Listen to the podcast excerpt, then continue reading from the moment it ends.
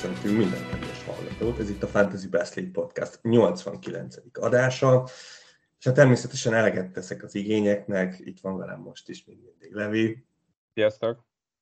És hát majdnem fél évnyi szünet után itt van velünk Dave. Szia Dave! Üdvözlünk újra a podcastban. Hello, sziasztok! Kíváncsi voltam a felkonferálásra. Semmi vérszívás, nem tudom, furcsa. Nem, most szándékosan nem akartam már szerintem az előző adásban sem. Igen, amúgy gondolkoztam, hogy valami fölkonfot hogy csináljam, mert hogy gyakorlatilag minden adásban majdnem elhangzik a neved, de most túl jó értelemben. Így úgyis, meg, ja, szóval most nem akartam bántani. Na, mindegy is, hogy vagytok, srácok? Köszönjük, jól. Készen állva a nagy finishre, meg a nagy zárásra. Most aztán jól felgyorsulnak majd az események. Úgyhogy én várom nagyon. De neked már most a chipjeid az fogynak, tehát nem sok van. Így van, nekem most már nem kell nagyon ezen aggódni. Egy free hit van hátra. Úgyhogy igen, most már remélem, hogy bízok benne, hogy azért ez egy csomó agyalást levesz majd a vállamról. Meglátom. Egyébként nem tartom ezt nagyon vészesnek, ezt a szitut. Még igazából az sincs meg konkrétan, hogy mikor olyan ezt a free hitet, van pár alternatív a fejemben. Úgyhogy egyelőre nyugis a helyzet, aztán meglátjuk, hogy mennyi lesz pánik a vége felé. Levi? Voltam már jobban is. Voltál? Most megnéztem, igen, kicsit most rossz a flow. Elmúlt fordulókban Neo módjára hárítottam és kerülgettem a pontokat. Először behoztam James-t, utána meg Doherty-t. Voltam már jobban, de most megpróbálok előre tekinteni, és magam mögött hagyni ezeket a gyászos fordulókat. Ami külön tragikus, hogy pont a kupa kezdetére estek ezek a szörnyűséges idők, de megpróbálok így az előttünk állókra tekinteni. Ez nagyon szép tőled. Én örülök, de közben meg szomorú is vagyok, szóval a 91 pont az nem volt elég se a kupában, se a Best League-ben ahhoz, hogy nyerjék. Érted? Az emberek nagy részének fele ennyi sem volt, és nyertek. Nekem 91 pont is kevés 91 volt. Pont, és a tripla kapitány nem volt elég. És a tripla kapitányom, aki 3 asszisztot adott, tehát csak úgy ezt is hozzáteszem zárójelben.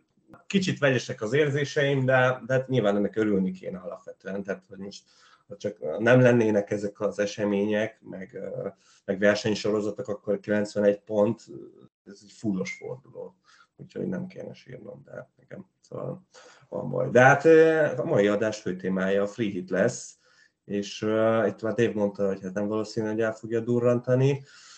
Levi, velünk milyen helyzet? Én is elgondolkodtam azon, hogy végül is mi legyen a sorsa, főleg, hogy nekem már csak egy van, szóval viszonylag azért még kérdéses maradt az, hogy most használjam el, vagy esetleg a 37-esbe. Az én csapatomnál az fix, hogy a 36-os az bench boost lesz. Discordon beszéltünk arról, hogy akinek 2 van, az figyeljen oda, mert egymás után nem használhatja el őket. Szóval a 36-37 az nem játszik. Pedig az direkt próbálkoztam, hogy a Pék Tamás ne durrantsa el a free hitjét, de neked ott kellett mondani, elmondani neki az igazat. Na mindegy, igen. De tényleg nem lehet eldurrantani egymás után. És ahogy gondolkoztam azon, hogy végül is akkor a 37-es az mennyivel tűnik jobbnak, mint ez a szörnyűséges 33-as, én végül arra jutottam, hogy nem lesz olyan jó. És főleg azért, mert én a 36-osra nagyon fogok készülni, még wildcarddal is, és szerintem borzasztóan nagy az átverés. Talán elsőre nem tűnik úgy, de azok a csapatok, akikből igazán szeretnék berakni, akikben megbízok annyira, hogy a 36-osban szeretném a játékosaikat, azoknak vagy jó meccse van, vagy a legtöbbük még dupláznak is a 37-esben. Szóval szerintem teljesen kéz a kézben jár ez a két forduló, és nem látom akkor a potenciálnak azt, hogy a 36-os után free hitezzek, de az én esetemben az is közrejátszik, hogy ott egy wildcarddal fogok készülni a 36-osra. És mielőtt itt belevágnánk nagyon tényleg itt az adásba, én most itt leültem, és megnéztem, hogy még mik változhatnak itt a szezon hátralévő részére, meg hogy is áll ez az egész, és jelen pillanatban ugye most az a helyzet, hogy gyakorlatilag az összes meccset berakták valahova, kivéve a Citynek meg a Wolvesnak az egymás elleni meccsét. de az összes többi meccs vagy a 36-osba, vagy a 37-esbe, vagy ahogy a mostani 33-osba be van rakva. De viszont, ahogy néztem, azért itt még egy-két érdekesség lehet a történetben, ami meg az FA Kupa meccsek eredményétől fog függni, amelynél igazából az a legérdekesebb, hogy az a Chelsea Crystal Palace meccsen az elődöntőben ki fog tovább jutni, mert aki tovább jut, az nem tudom, de én őszintén én arra nem emlékszem, hogy az FA Kupa döntő, az én mindig nekem úgy rém lett, hogy az a bajnokság után volt, és most meg a bajnokság közben a 37. forduló alatt fogják megrendezni. Nem tudom, hogy nektek ez rémlik-e, hogy... Igen, a szezon után volt szerintem. Ugye, mindig. Tehát, hogy nem is értem, hogy ezt most miért nem lehet most meg... Tehát, hogy miért kell most a 37-esbét május 15-én megrendezni az FA kupát, hogy még nehezebb... Szerintem ez az elmúlt nyaraknak a sűrűsége miatt lehet. Hát nem tudom, de a lényeg, hogy aki tovább jut, annak nem lesz duplája a 37-esben igazából, ez itt a lényeg, és az valószínűleg előbbre fog kerülni, vagy a 34-esre, vagy a 35-ösre, úgyhogy ha az esélyeket nézzük, akkor valószínűleg a Chelsea-nek nem lesz duplája a 37-esben, hanem akár a 35-ösre kerülhet ez. És a City dupla az meg csak azért nincs még beírva, mert az lehet a 36-osban, vagy hát biztos, hogy a 36-osban lesz, csak az nem biztos, hogy a West Ham lesz az ellenfél, vagy a Wolverhampton, de az egy tervezés szempontjából az minket annyira nem érint.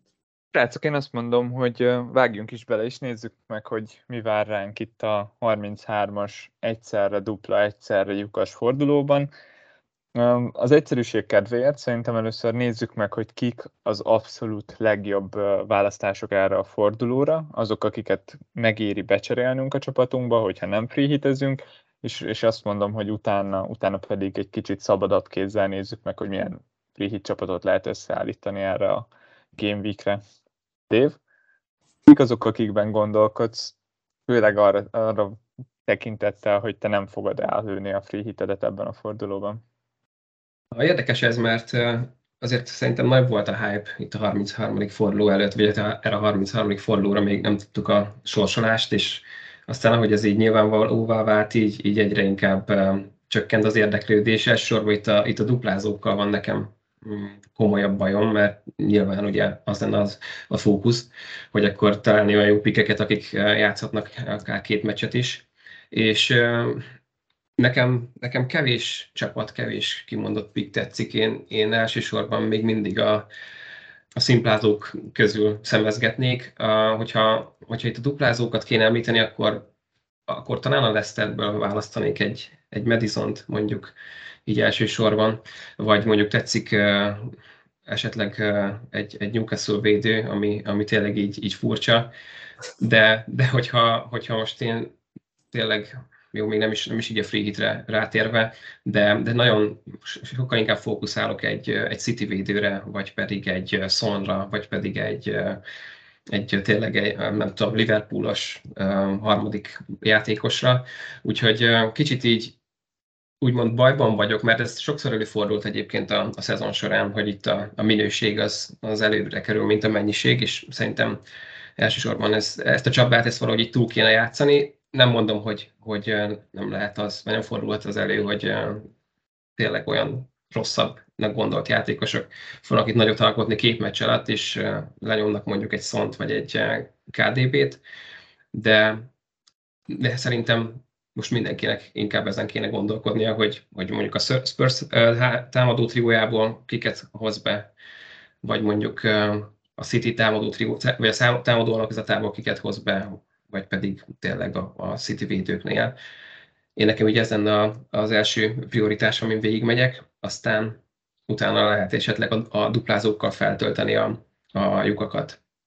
Hát ez nagyon így van. Tehát, hogyha most tényleg felsoroljuk itt a név szerint ezt a 7 duplázó csapatot, akkor hát a legrosszabb formában lévő csapatokat elmondható, hogy nagyjából itt van. Tehát az Arsenal itt a mélyrepülést elkezdte, és amilyen szokott lenni az Arsenal, az nem szokta két meccs után abba hagyni. Southamptonról szerintem nem érdemes sokat beszélni. A United, hát ott is ez az utolsó két meccs, de lehet, hogy még messzebbre vissza lehet menni. Az teljesen siralmas, a Burnley, az Burnley.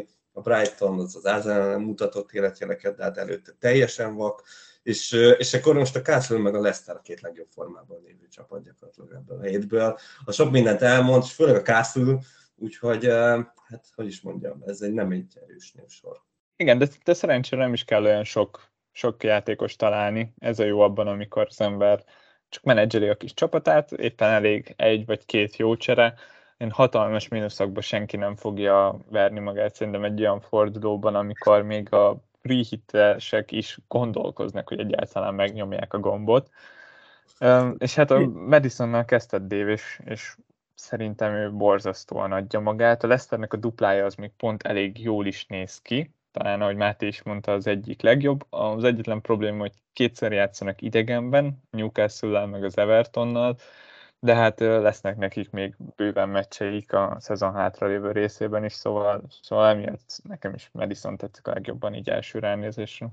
A mínuszok kapcsán én még azt tudom elképzelni, legalábbis nekem most azért eléggé megfordult a fejemben, hogy itt azért most elég szépen megjelentek a prémium játékosok, így előkerültek, és ugye korábban ez a két prémium ez teljesen elég volt.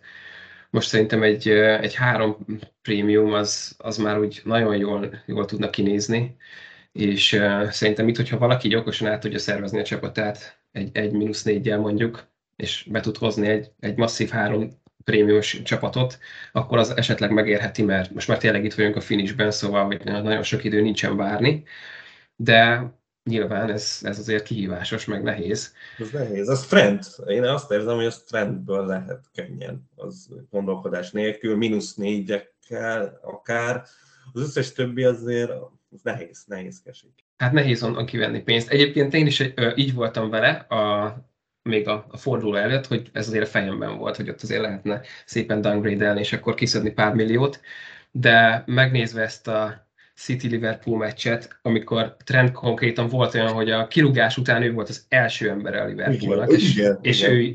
Ő indult rá Alisson kirúgására, meg ilyesmi.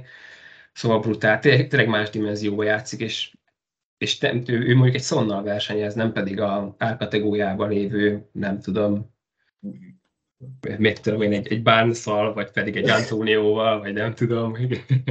Szóval, hogy én őt félnék nagyon elengedni. Sok kell ahhoz, hogy egy -4 jól süljön el, és hogyha úgy kezdődik, hogy kirakod az egyik legjobb játékost a játékból, akkor onnan már nehéz visszajönni. Ugye én Cancelót is egyébként kiraktam itt amikor a Citynek ugye nem voltak meccsei, meg viszonylag nehezebb volt a sorsolása, és most kb. Szinte első számú prioritás, hogy őt is visszategyem, mert ugyanez a másik oldalon, hogy elképesztő masina az ember, és ahhoz képest nagyon olcsó, amennyi pont benne van, úgyhogy igen, szerintem ilyen alapokat kell elsősorban rendbe rakni. Igen, és a Peprota már nem éri előtt. Meg egyébként a Peprota, mint olyan, ez idén, most legalábbis az utóbbi időben, kicsit, mintha alábbhagyott volna. Bár jó, még a Mahrez tulajokra... Én tudnék róla mesélni azért.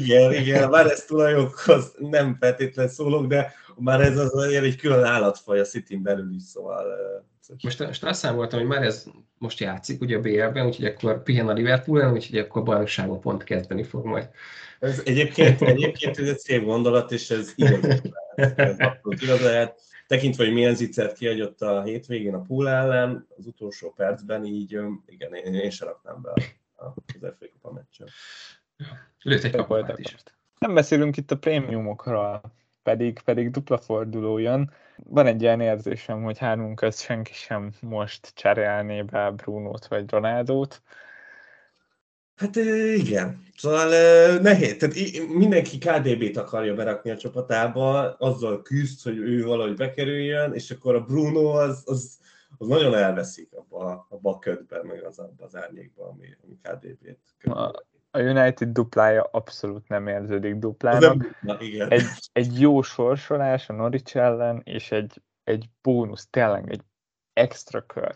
De hogy az olyan szinten extra, hogy nem egy extra lehetőség a pontszerzés, hanem két pont és egy lottószám. De akkor beszéljünk a Unitedről, már itt vagytok, két United-es. Én persze megnéztem, ez a Norwich meccs, oké, otthon, ez, hogyha így lerakjuk, meg nyilván zöld sorsolás minden, tehát ahogy kinéz ez a United, ez nem zöld sorsolás, vagy nem tudom, tehát, hogy... Most nincs már zöld sorsolás, én is azt érzem. Én azt érzem, hogy ez nem, nincs meg benne az, amit gondolunk, hogy benne van.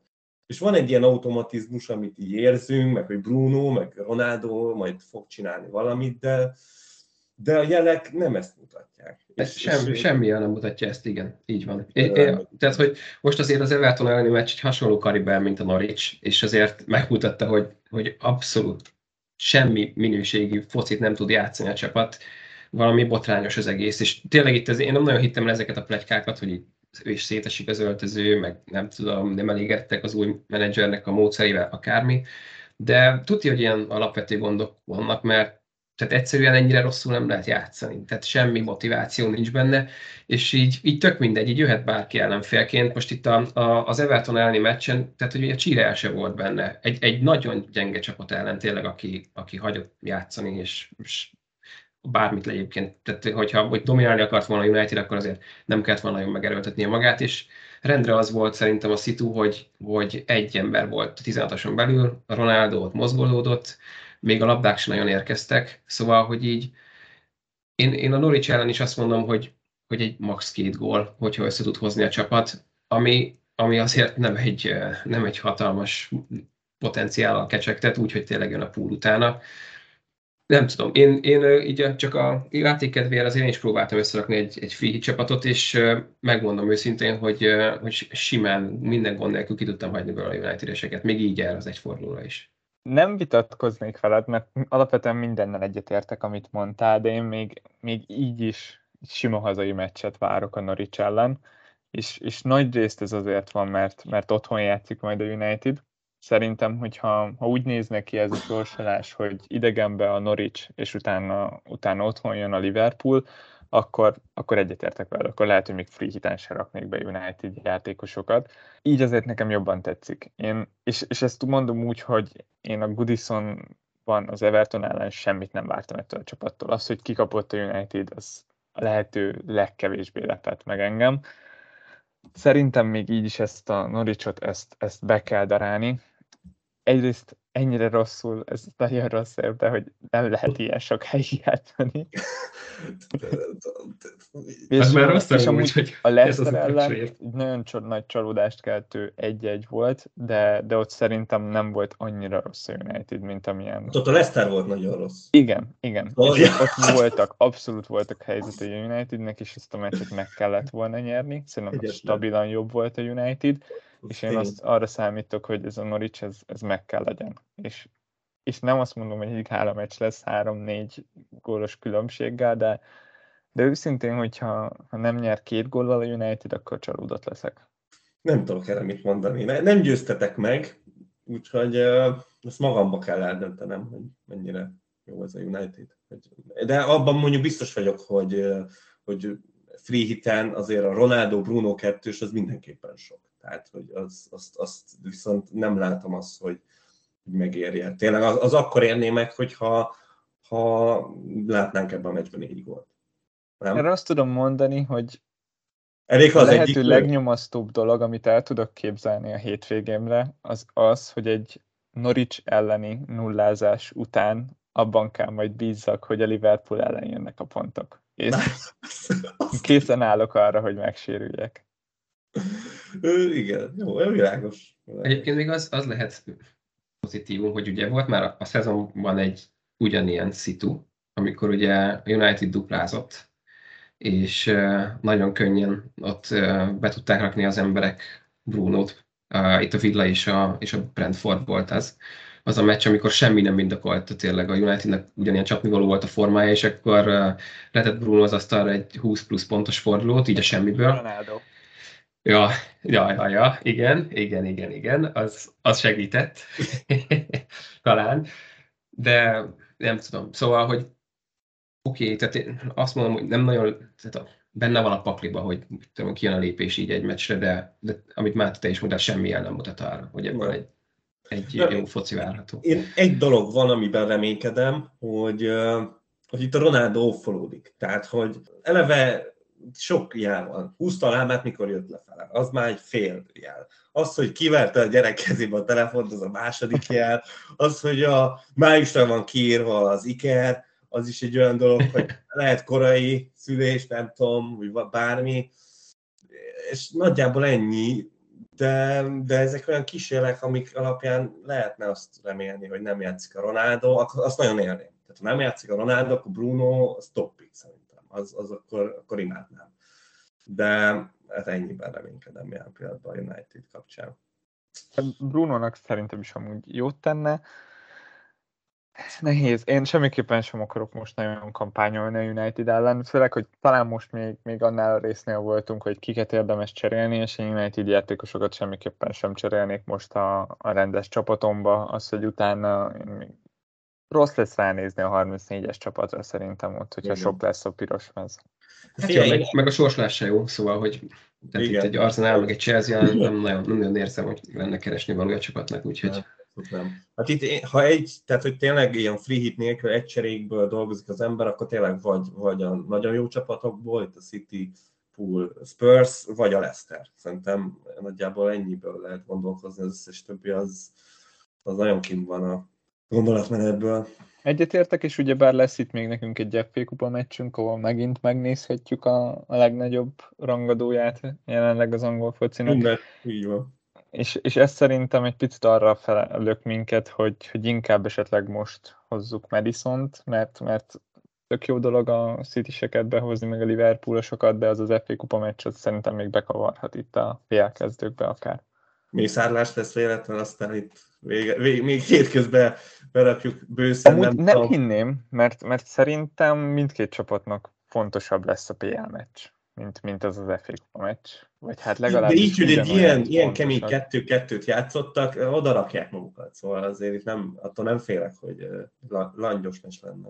Ez így van, de én meg attól nem félek, hogy utána tartalékolnának a PL-ben, szóval szerintem mind a két meccset ugyanannyira megnyomják, és nem jönnek elő ezek az AK-szerű meglepetések majd. Hát most a Brighton ellen ott bebevillahad, mert a Poolnál megadom, tehát ott a United meccs az bármilyen szarul néz ki, ott ki kell állni a fúkezdővel, de a Citynél eleve, nem tudom, most egy AK az beférhet, meg nem tudom, Gündogan, meg Grill is, szóval néha nekik is kell játszani.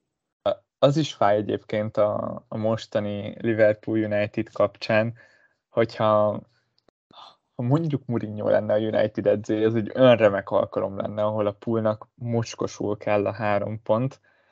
Egyértelműen a United az játszhatna arra, hogy majd akkor esetleg megpróbálja tönkretenni a játékot, és kontrákból összehoz valamit, de ezt most nem látom a csapatban. Talán amúgy az Old Trafford előtti meccs előtt is volt valami hasonló gondolatom, hogy a Poolnak fontosabb az a 3 pont, és az borzasztóan mellé ment. Nagyon félek, hogy most is ez lesz, hogy egyszerűen a két csapat közti különbség az mindent felülír majd. Ráadásul egyébként még a gólkülönbség is fontos lehet, ugye?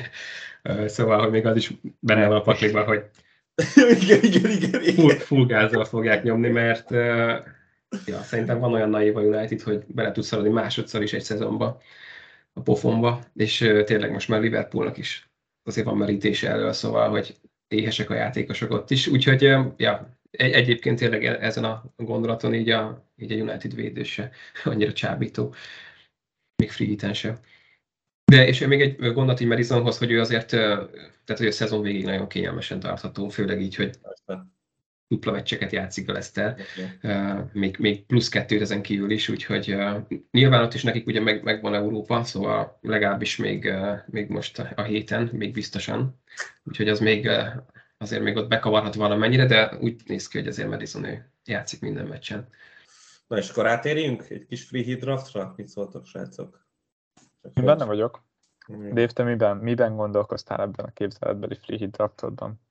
Én egyébként úgy próbáltam, legalábbis nem nagyon láttam most azt, hogy nagyon... Hogyha valaki free hitezik, akkor szerintem meg tudja magának engedni azt, hogy elkerüli a prémium védőket, mondjuk most egy trendre gondolok, aki egyébként minden csapatban ott van, most szerintem be lehet próbálni esetleg azt, hogy a United ellen azért nem hoz akkora nagy vonzóhatagot, és én igazából olcsóbb védelemben gondolkodtam. Bármennyire is nem néz ki jól az Arsenal, én azért mondjuk egy ilyen Ben White-szerű kalibert én azért betennék erre a duplára. A Newcastle-t ugye azt már említettem, én mondjuk Dubravkával mennék neki, tehát ugye a kapusposzt lenne az, ami még így tetszik. És ugye a Leicesterből tetszene még egyébként mondjuk a Justin, aki szintén csak úgy a dupla miatt, meg azért ő benne is benne a potenciál. Úgy egyébként nagyon nem mentem el a véretekig ebben, szóval, hogy ti jobban belástátok magatokat, én inkább csak úgy nagy vonalakban, hogy tényleg ki is az, akire fókuszálnék. Én előre tenném a pénzt, és én megpróbálnék minél több prémiumot betenni most ebbe a free hit csapatba, úgyhogy hátul inkább ilyen olcsóbb, duplázóbb védelemekre építenék. És egyébként annyira nagyon nem is bízok a clean sheetekben, de nem tudom, egy-kettő csúran a cseppelt, és az már jó. Én nagyon hasonlóan gondolkodtam, mint te. Két játékos meg is egyezik, én is Dubravkát raktam a kapuba, mert ő a legolcsóbb olyan kapus, aki duplázik is, játszik is, két hazai meccse van a Newcastle-nek. Védős pontokra is számítok tőle, szóval ő szerintem 4-4-ért egy nagyon jó opció. És én is beraktam Justint, azért mert a Leicesternek két okés meccse van, nem olyan jó védelem, nem olyan jó a csapat, de egy szélső védőkkel próbálkoztam itt összehozni ezt a free hit draftot. Összesen én 3 védőt raktam fel, mert ahogy mondtad, én is előre próbáltam meghelyezni a pénzt. Én beraktam Tellest még, azért, mert az a Norwich meccsre szerintem jó lehet egy clean sheetre, és ezért mégiscsak egy olyan szélső hátvédről beszélünk, akinek vannak pontrugásai. Szerintem ő kihagyható, de nálam elfér 5 millióért. És az első olyan játékosom, akinek csak egy meccse van, az ebben a védelemben Cancelo. És én azért döntöttem mellette, mert szerintem azok a csapatok, akiknek 2 jó meccse van, azok rossz védelmek. Hát igazából jó védelmek nem is nagyon dupláznak ebben a fordulóban, de például, ha megnézzük a United-et, igazából van egy Norwich otthon, ami jól néz ki clean sheetre, meg van egy Liverpool idegenben, ahol biztos, hogy nem fog jönni a clean sheet. Na én nagyjából ilyesminek látom a többi duplázót is, és Cancelónál azt érzem, hogy egy lehetősége van arra a clean sheetre, de az meg nagyon-nagyon jónak néz ki. És akkor mint tudjuk, hogy ott még jöhet támadó pont is, szóval, hogyha játszik, akkor szerintem még így is egy nagyon jó pick és egy tényező lehet ebben akár free hit csapatban is. A Cancelo nekem azért tetszik, mert hogyha véletlen nem játszik, akkor azért padra kell egy olyan ember, aki tuti játszik, és ő meg biztos nem lesz olyan, akit így becserélnek, vagy hát legalábbis remélhetőleg nem lesz olyan. De hát nekem is hasonló egyébként. Nekem annyi, hogy én Dubravka helyett nekem tetszik a Forster, bármennyire is hitvány ez a Southampton. Az Arsenalt is hitványnak tartom, illetve a Burnley se egy erős csapat, úgyhogy ott azt érzem, hogy a Southamptonban van lehet egy clean sheet. Igen, tehát ez is egy olyan dolog, hogy hát nice try igazából, de igen, és ez szimplán ez azért történt, mert hogy a Newcastle-nél ott mind a targetet, mind pedig a share-t, azt tökre úgy érzem, hogy még a támadópontokban is akár jók lehetnek, úgyhogy ezért a Newcastle-ből én védőt raktam, a teljes, az nekem is abszolút tetszik, és igen, a Cancelóban én is látok potenciált, de ugyanígy látok a Spurs-nél, a Reguilónban is, így, hogy a Doherty offolódott. Az egy olyan pozíció a Spurs-ben, ami mindenképpen erős a támadópontokban. Nekem a titkos favoritom, aki nem fért be a kezdőbe, az egyébként Arsenalos. Nekem Cedric az első cserém, és amiért nagyon tetszik, az az, hogy 4,2 millióba kerül, szóval de veszélyes egy csapatban padra legalábbis okés húzás lehet. Azért mondom veszélyesnek, mert nem tudom a Tomiásúval mi van, én nagyjából egy hete az volt, hogy a Chelsea ellen játszhat, ugye az a második meccs, az, hogy játszik-e, de hogy ott lehet a étterben, mint aki visszajön. És Máté, egyébként de most egy United-et kibeszéltük, Arsenalról említetted, hogy nagynak látszik a gödör, ezért ez eléggé gyorsan begyűrűzött, mert az legutóbbi 2 meccs az tényleg botrányos volt, és meglepő, hogy ilyen ekkorát fordult a világ az Arsenállal, mert tényleg még amikor mindenki duplázott, meg triplázott belőlük, akkor úgy nézett ki, hogy simán tarthatóak a szezon végig, hogy akkor most ez tényleg ennyire necces a szitu. Most egyébként, ha nem duplázanak, akkor az így simán dobhatóak, vagy pedig azért még kivárná velük. Hát nehéz, mert tényleg itt az Arteta alatt, ha elindult egy gödör, az nem ért véget sokáig. És volt két ilyen brutális, és igen, az nem 5 meccses volt, hanem legalább 6-7. Nyilván azóta sokkal jobb a csapat, de most olyan sérültek vannak, meg az, hogy tényleg Xhakának kell balhátvédet játszani, az eleve nem tudom, hogy miért opció, értem én, hogy nincs csere balhátvéd, értelmezhető, de akkor se védhető ez az egész.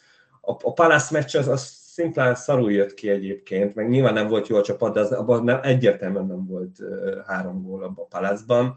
Itt ez a Brighton meccs már sokkal rosszabbul nézett ki, de mondom, itt ez a Xhaka balhátvéd, ez kegyetlen. Hát igen, azért itt most jön a Soton meg a Chelsea, ez mindkettő nagyon rosszul nézhet ki. A Soton ellene azért van, hogy nagyon küzd az Arsenal, hogy hát izgulós lesz. És azt kell, hogy mondjam, hogy a sorsolás semmiképpen nem jó az Arsenalnál, hosszabb távra sem.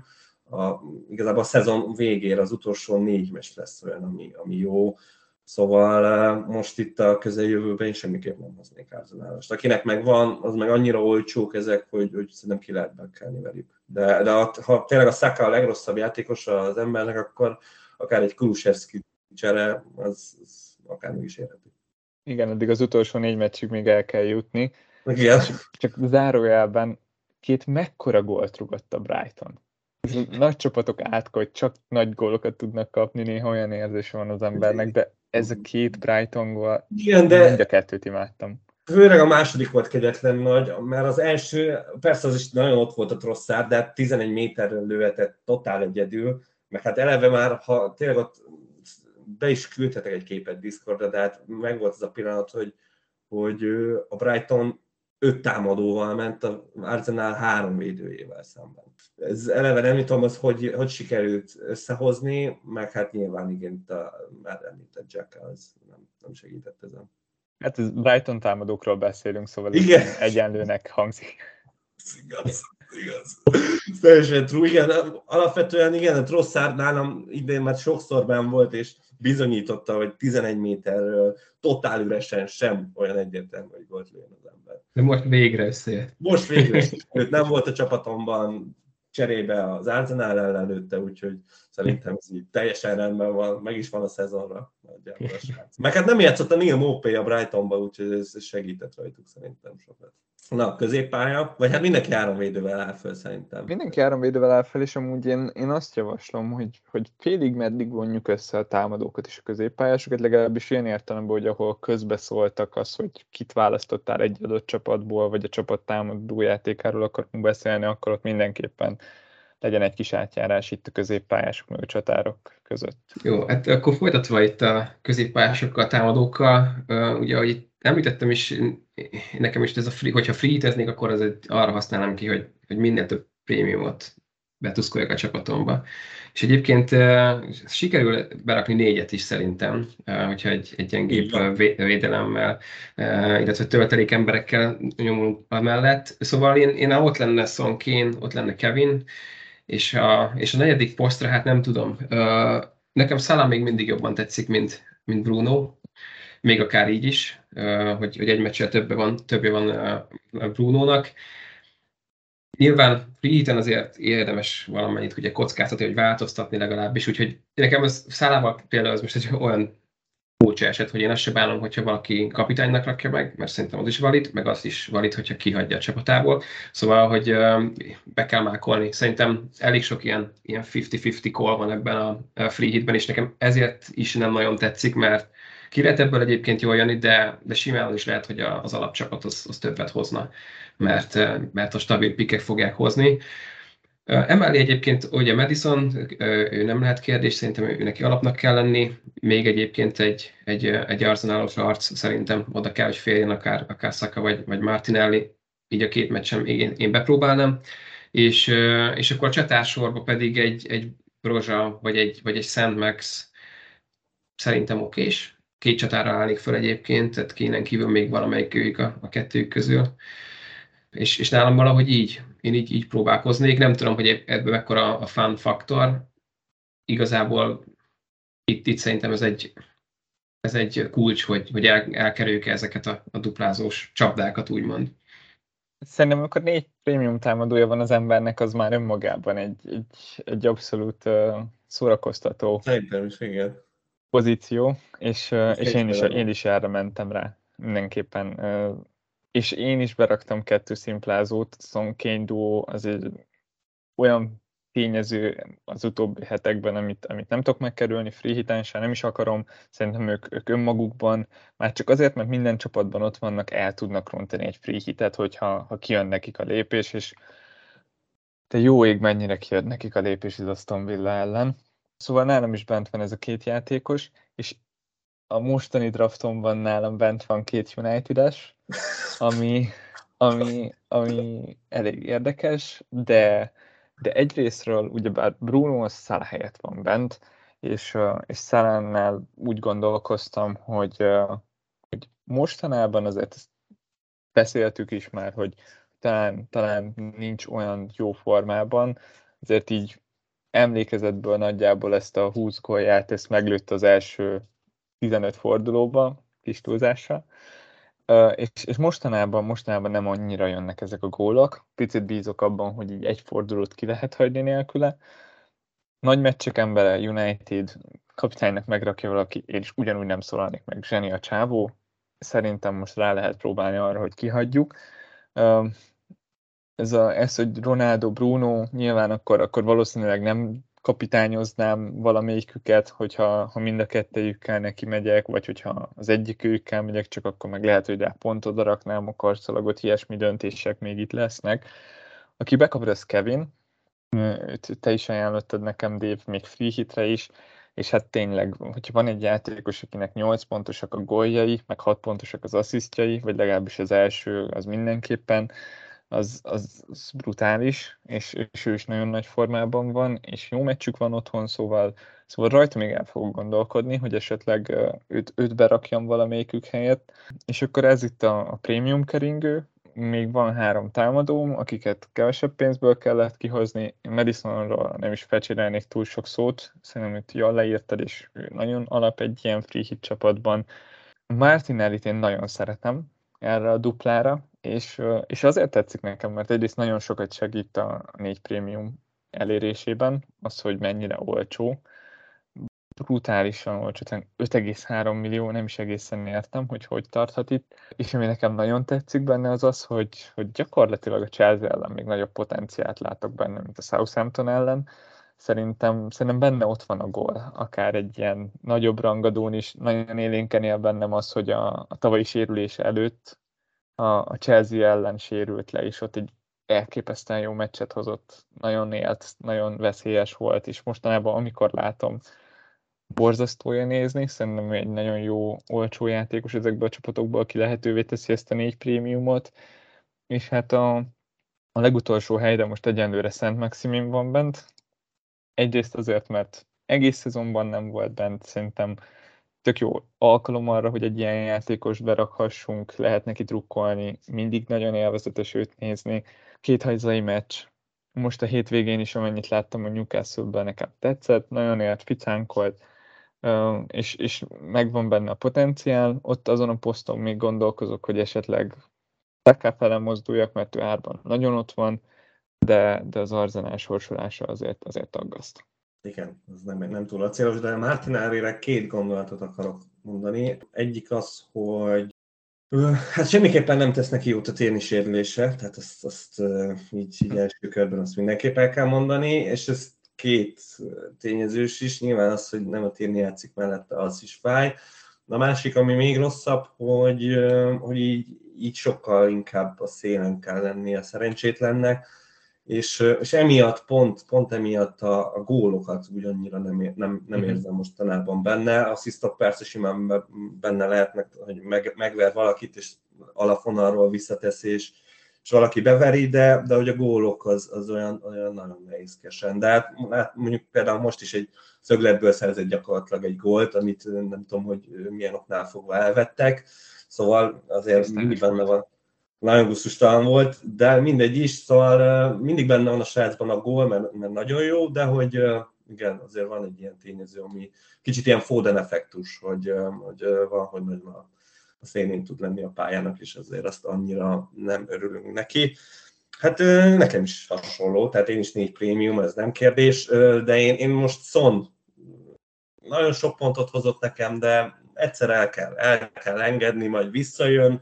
Ez kicsit olyan, mint nektek a Salah. Tehát nekem meg a Son Salah, tehát hogy én gyakorlatilag ugyanaz a csapatunk, csak nekem Son helyett egy Salah van a csapatban, és gyakorlatilag... Gondoltam, hogy irigyelni foglak, de... Salah, KDB, Bruno, Kane, ez a négyes nálam az abszolút befér. KDB-vel az a problémám, hogy most játszik a BL-ben, biztos, hogy játszik a Pool ellen, és akkor megérkezünk a Brightonhoz, és ha én lennék, én nem raknám be. Úgyhogy ezért lehet, hogy vissza fog kerülni Son, de azon még gondolkoztam már én is, hogy tényleg nagyon meglovagoljuk ezt a United meccset, mert hát most lehetnek ott nagy mészárlások, és akkor miért ne? De hát ez nem jött be a Norwich ellen se. Óvatosan, nem tudom, hallottátok-e, de terveznek tüntetést a Norwich meccs elé egyébként, de ja. Igen, a United... Na, most megint miért tüntetnek? Ugyanazért. Igen, jó. Igen. És hát én nekem a két csatár az kell, nekem a Dave által említett per az nálam nem kell, az Brozsa és Saint-Maximin, szóval nekem mind a kettő nagyon tetszik, és hát nekem James Madison helyett Maxwell Cornet van, mert hát quality a csávó, Burnley, West Ham ellen is még akár, érted? Csütörtökön kijön a West Ham egy győzelemmel, le se szarják a Burnley meccset, utána meg a Soton ellen, én teljesen élem. Úgyhogy Maxwell Cornet, abszolút. Ez nem volt még olyan kellemetlen élményben részem, mint ez a Norwich Burnley. Amikor azt nézed, ahogy a Burnley küzd a 3 pontért, mint malac a jégen, és effektíven nekik kell támadni, nagyon nagy szenvedés volt, és öröm volt nézni, hogy a Norwich szép kontrasztálta őket. Ez tény, nem volt. De a Soton nem fog beállni, bekkelni. Szóval őket nem érheti az a vált. A Norwichra sem mondanám azt, hogy beállt volna bekkelni, azért a Burnley se 12 játékossal támadott. Jó, nem, tény, de szerintem a Soton azt feküdhet nekik, én azt értem. Akkor Levi, te akkor dobni fogod Weghorst-ot? Igen. Ez is egy lehetőség a free hitben, hogy javíthatsz a rendes csapatodon. De aztán várod vissza majd a 34-re. Én nem engedném. Én egyébként, ha őszinte akarok lenni, a csatársorra szerintem minimum úgy néznek ki egy normális free hit csapatban, hogy Weghorst, Chris Wood, és akkor még mellé beférhet valamelyik szerencsétlen. Adams. Ronaldo. De az a baj, hogy nem 10 idő. A World Prize alap. Látni fogjuk a free hit csapatodat. Szóval. World Prize alap. WordPress, Tilemans, abszolút, ezek egy stabil free hit csapatnak a része kell, hogy legyenek. Kupa ellenfeled valahol most elmosolyodott. Persze, hát kicsit zavarba kell hozni, hát itt én már nagyon sok draftot összeraktam, hát én azzal kezdtem, tehát hogy nálam mindig az a free hit kezdés, hogy összerakom az összes 11-es lövőt, meg Szabi lövőt, és akkor az alap, és lehet, hogy a végén ahhoz fogok megint kiukadni, mert... Richarlison bent van? Richarlison bent... Bazd meg. Igen, Richarlison is egy tízilövő, úgyhogy lényegében be lehetne rakni, de nincs duplája, tudod? Tehát nincs duplája, úgyhogy... Egy meccsen is tud 2 tízit lőni az Everton, Máté, ne aggódj. Egy meccsen is tud 2 tízit lőni, és hogy megjósoltam a rohadt életben, hogy 10-it fog lőni az Everton. Nem is egyet, hanem 2. Az máshogy nem tudtam, hogy kilövi a 11-es, de hát ez az én szegénységi bizonyítványom. Úgyhogy lehet, hogy nem a Weghorst lövi a Burnley-ben, lehet, hogy nem a Wood lövi a Newcastle-ben, és stb. Igen. Úgyhogy, ja. Mindegy, ezek jó csapatok. De azt érzem egyébként, hogy ezzel nagyon mellé lőhetünk egyébként, ez a free hit-tel. Nincs bennetek ilyen félelem? Ilyen Kulusevski, Varán, meg a társai? Én abszolút adom, és egyébként szerintem sokan ki fogják adni egyébként az alappikeket is, tehát azt a Son-Kane duót, biztos vagyok benne, hogy az átlag free-tes csapatban nem lesz benne mindkettő. Szóval szerintem ezzel porul lehet járni egyébként simán, és itt szerintem ez a legnagyobb dilemma, hogy az alapcsapat, ami most megvan mindenkinek, az azért nem lesz rossz meccse, meg nem lesz rossz sorsolása. Most csak annyi, hogy egy meccsel kevesebbet játszik, de simán benne van, hogy ebben meg lehet égni elég keményen. Nyilván azt is meg kell nézni, hogy ki mit vár még a szezontól. Most már egyre jobban kell figyelnünk azt, hogy véges számú lehetőségünk van itt előrelépni a ranglétrákon. Én például most szeretnék egy nagyobb boostot, örülnék annak, hogyha lenne egy kiemelkedő fordulóm, és hogyha egy rossz fordulóm lesz, az annyira nem hat meg. És pont ezért próbálkozok akár 3 United-essel is, mert lehet, hogy nem úgy néz ki jelenleg a forduló, hogy a United-esek rengeteg pontot fognak hozni, de hol próbálkozzak, hogyha nem itt. Azért még mindig egy dupla fordulóról beszélünk, nekem nagyon tetszik a draftokban az, ahogy látom ezt a rengeteg meccset, még akár ezzel a pár szimplázóval is, és szerintem a potenciál az megvan. Lehet, hogy nem olyan nagy az esélyünk, mint egy jobb fordulóban, de attól függ tényleg, hogy ki mit vár még itt az elkövetkezendőktől, meg hogy mit szeretne. Hát meg hát itt a kupa az egy szerintem nálunk egy fontos tényező. Hát igen, nem állunk a legjobban, azt elmondhatjuk szerintem, mindhárom nemében elmondhatom, de hát még szerintem reménykedhetünk egy továbbjutásban, úgyhogy már csak ezért is megérheti egy ilyen free-hittel bedurrantani. Free hitet befürödni a végén, és akkor kiesni a kupával. Igen, akár ez nagyon könnyen megtörténhet. Mind nálam, mind a Levinél szerintem. Ez abszolút benne van a pakliban. Elég erősen.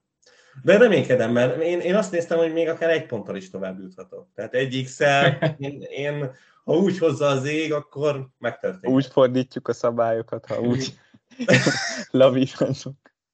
Erős csoportom van, szóval abszolút pontokban teljesen vagyunk. Egy hotfixál még meg lehet javítani ezt.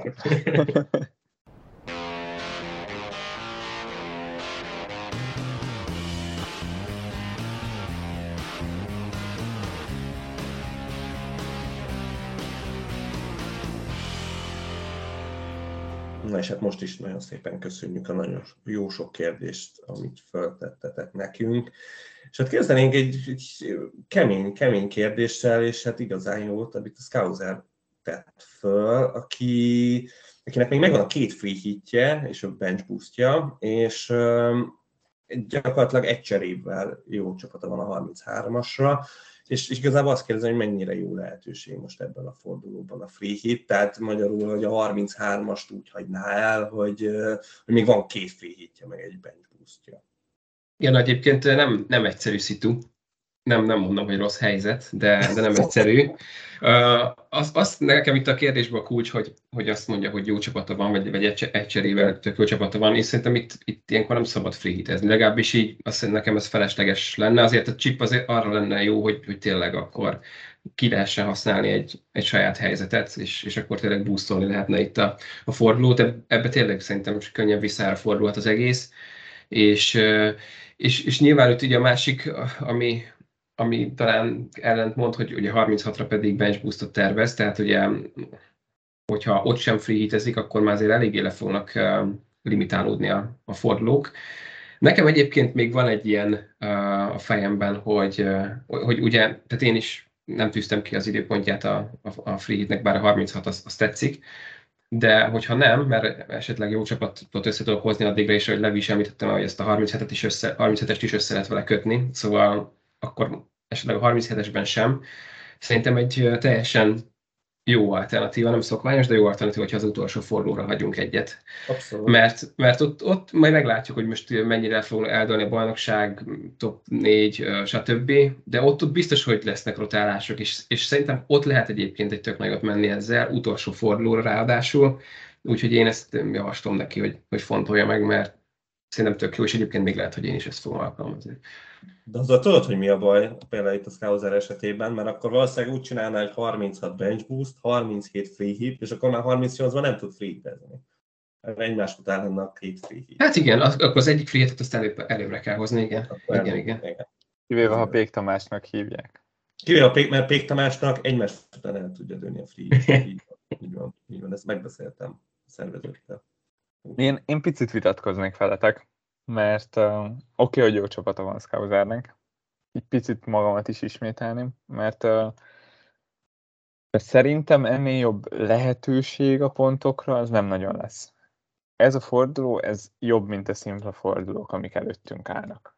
Mert a szimpla fordulókban Citysek kellenek nekünk, Poolosok kellenek nekünk, akik mennek a bajnoki címért, jók lesznek a Spursosok, egyszerűen már gyakorlatilag a csapataink szerintem nagyrészt ugyanúgy fognak kinézni, és itt akkor is két meccset játszik nagyon sok csapat, sokkal több meccs van egy fordulón belül, és én egyszerűen nehezen látom azt, hogy ennél többet érjen egy szimpla fordulós free hit. Ez, amit Máté mondtál, ez nagyon tetszik nekem, ez, hogy a 36-37, ez itt valamennyire blokkolja a 38-ast, és hogyha már nem 38-asban lőjük el, ahol még ott van ez az extra lehetőség arra, hogy egy meccs alatt gyakorlatilag 90 perc alatt ledaráljunk egy fordulót, és tényleg egy nagyon intenzív gameweekünk legyen. Szerintem ez a 33-as azért nem ennyire rossz, mint amennyire már itt leírjuk. De viszont van még egy gondolat ezzel kapcsolatban, amit említettem a Chelsea-vel kapcsolatban, akik valószínűleg bejutnak a döntőben, és ebben az esetben vagy a 34-ben, vagy a 35-ben fognak egyet duplázni, és ahogy megnéztem, azért a legtöbb csapat az a Chelsea-seket hanyagolja. És hát akkor, ha tényleg azt érzi, hogy ez a csapat a 33-asra jó, akkor a 34-esre valószínűleg teletömheti az Chelsea-sekkel, nyilván csak 3-at tud berakni, de akkor lehet, hogy akár jobban kijön ebből. Mert nyilván érezheti azt, hogy most akkor miért rakjon be Newcastle-ösöket, mikor a, nem tudom, Spurs-ös védője van, meg Poolos védője, meg City védője, és nyilván érezheti azt az ember, hogy hát egy csapdába megy éppen bele. Igen. Szóval abszolút megértem. Én a három Chelsea-semmel nagyon könnyű helyzetben vagyok, de igen, aki City-ssel, meg Poolossal van tele, az lehet, hogy tényleg itt fújó csapata van. Még egy utolsó gondolatként egy annyi, hogy szerintem azt nagyon könnyű összehozni, hogy valakinek jó fordulója legyen ebben a körben. Hogyha az igazán jó, népszerű pikkeket berakja ebbe a free hit csapatba, lehet, hogy elveszít egy pár duplázót, de nagyon könnyen lehet összehozni egy biztonságos csapatot, ami stabilan verni fogja majd az idézőjeles átlag csapatot. Szóval ez még egy ilyen szempontból egy jó lehetőség ebből a jó helyen van, és nem akar nagyokat ugrani. Igen, igen, akár így is hozzá lehet állni, hogy tudsz egy stabil 10 pontot, vagy 15-20 pontot hozni az előtted lévőkön, azokon, akiken esetleg még hozni akarsz. Igen, és ennyire vadforduló már nem lesz. Tehát, hogy itt tényleg annyira nagy a skála, amin mozgunk, hogy ez megnehezíti a free hitet, de viszont megkönnyíti majd. Annak a free hitje viszont nagyon könnyű, aki nem akar nagyon extra dolgokat csinálni, mert tényleg berakja a legnéztémebb embereket, és akkor teljesen jól van, és jó forduló lesz valószínűleg. De itt sok pont lehet, aztán lehet, hogy nem fog kijönni. Pikmicsám kérdezte tőlünk, hogy Doherty pótlására hasonló árkategóriában kiket tudnánk javasolni, illetve hogy a Leicester védők közül kiben bízhatunk. Itt ugyebár olyan játékosokat kéne nézni, akiket azért hétről hétre is szívesen viszünk magunkkal a csapatunkban. Mit gondoltok, srácok, kikkel lehet pótolni azt a Dohertyt, aki drámai módon megsérült, és aki egyébként meglepően sokan cserélnek jelenleg Cancelóra, meg Sárra. Hát kicsit limitált ez az árkategória, úgy gondolom.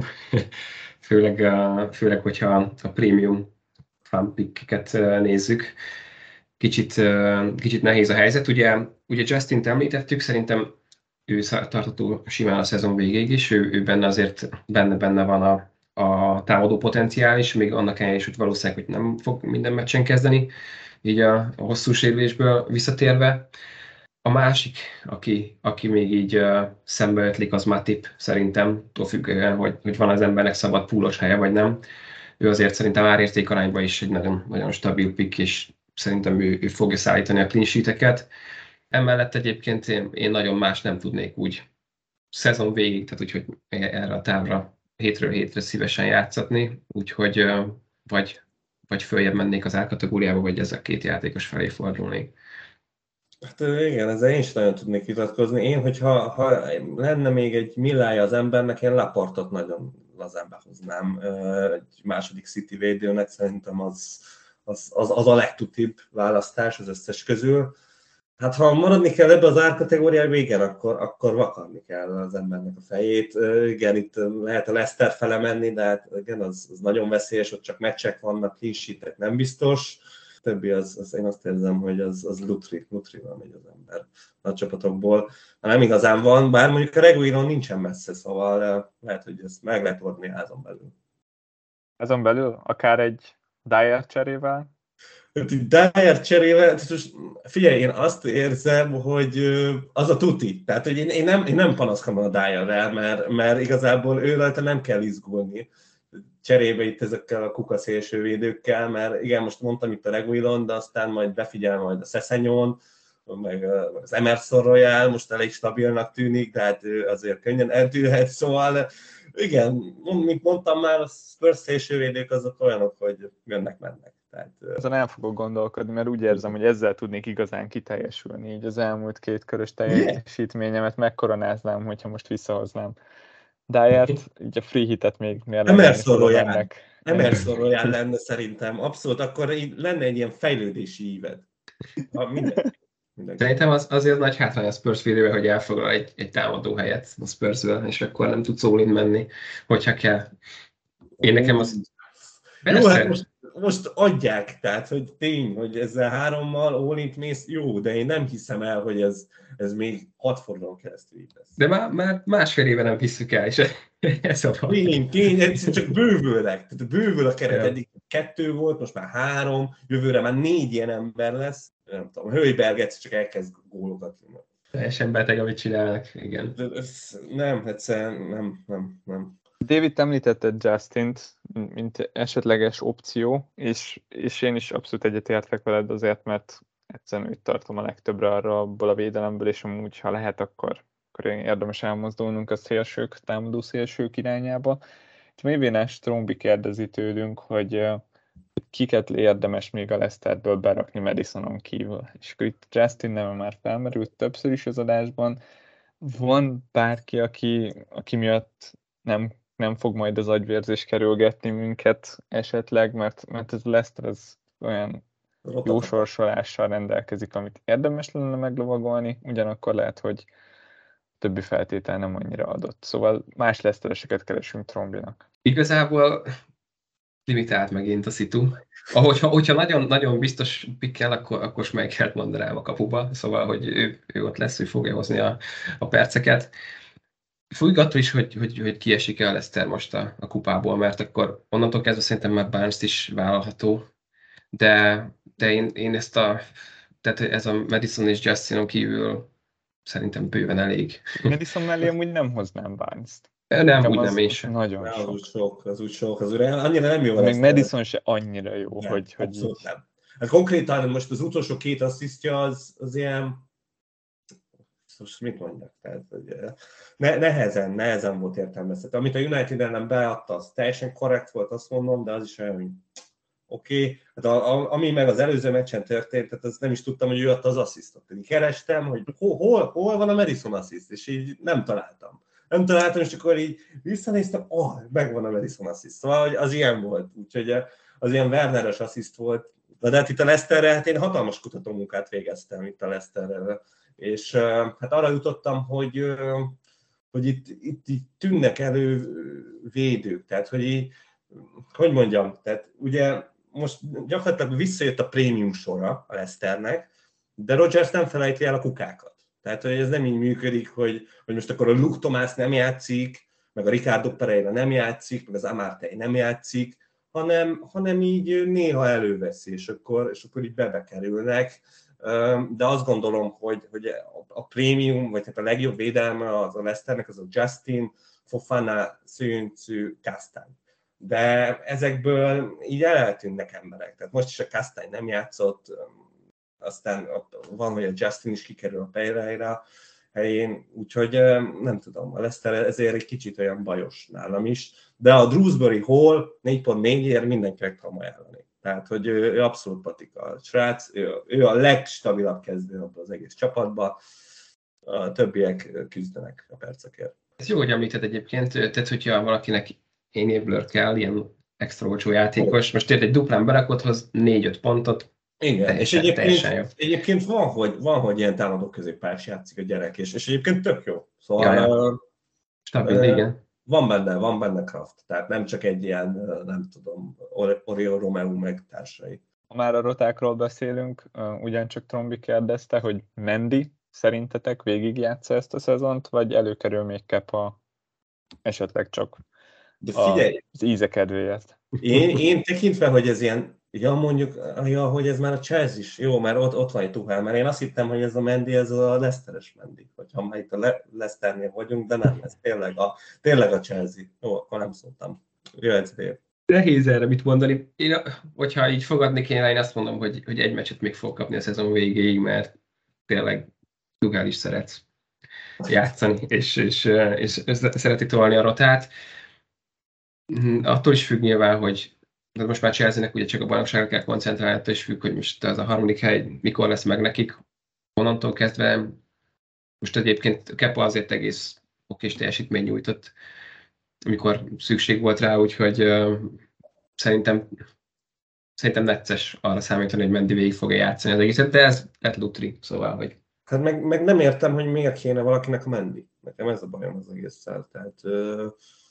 Inkább abban reménykednék, hogy nem kaszálja el a James-t, vagy az Alonso-t, vagy nem tudom. És akkor Rüdiger mellé inkább beraknám a James-t, és akkor meg vagyok a dupla Chelsea-vel, vagy akár még a triplát is a védelemből tenném ki, és nem biztos, hogy foglalkoznék Mendyvel. Én is sem mennék el abba az irányba. A Kepa veszély, ez fennáll. Ez fenn, az abszolút. Mondjuk... Jó hír a Mendyseknek az, hogy 11-es párbaj már nem lesz a Premier League-ben, szóval egyel kevesebb ok arra, hogy Kepa játszon. Az úgyis csak becserélnék Kepát, szóval tök mindegy lenne. Mendynek a 120 perc meg lenne, klisittel. De hát itt még Trombinak még van egy utolsó kérdése, és az meg a Spurs kapcsolatos, hogy mennyire ördögtől való az utolsó 2-3 kört Spurs-es nélkül tolni. Szerintem az. Tehát, hogy ez nem opció. Tehát ráadásul 0 Spurs-essel, ez nem is tudom, hogy jutott ide. Legalábbis most, ahogy kéne a Spurs, tehát, hogy tényleg, nem tudom, egy 0-8-as ízgérelőnek 4 volt. Az korrekt szerintem. Igen, ez abszolút. Tehát, hogy ez, az FPL szempontból ez... Nagyon az érdekes szerintem, hogy egyrésztről igen, talán nem voltak akkora helyzetek, de azért, amikor Son kerül ezekből a helyzetekből, szerintem senki nem várta azt, hogy majd egy gólja lesz ezekből, vagy nem, de annyira pipa vagyok, érted? Tehát, hogy ezt már másfél éve ezt csinálja a Spurs, érted? Másfél éve, és bazd meg, nem, egyszerűen kijönnek Kane-re, lefejel, és totál üresen megy Son, ja. Kétszer. Szóval, hogy ez Gerardnak a képességeit is az mindenképpen beírja. Tehát abban reménykedem, hogy Potter nem lesz ennyire vakon, és tényleg, tehát, hogy azért tényleg ilyen gólokat kapni folyamat. De az, hogy minden, tehát meglövik ezeket minden meccsen, tehát, hogy itt már én egyébként ugyanúgy voltam vele, hogy dicséri amúgy.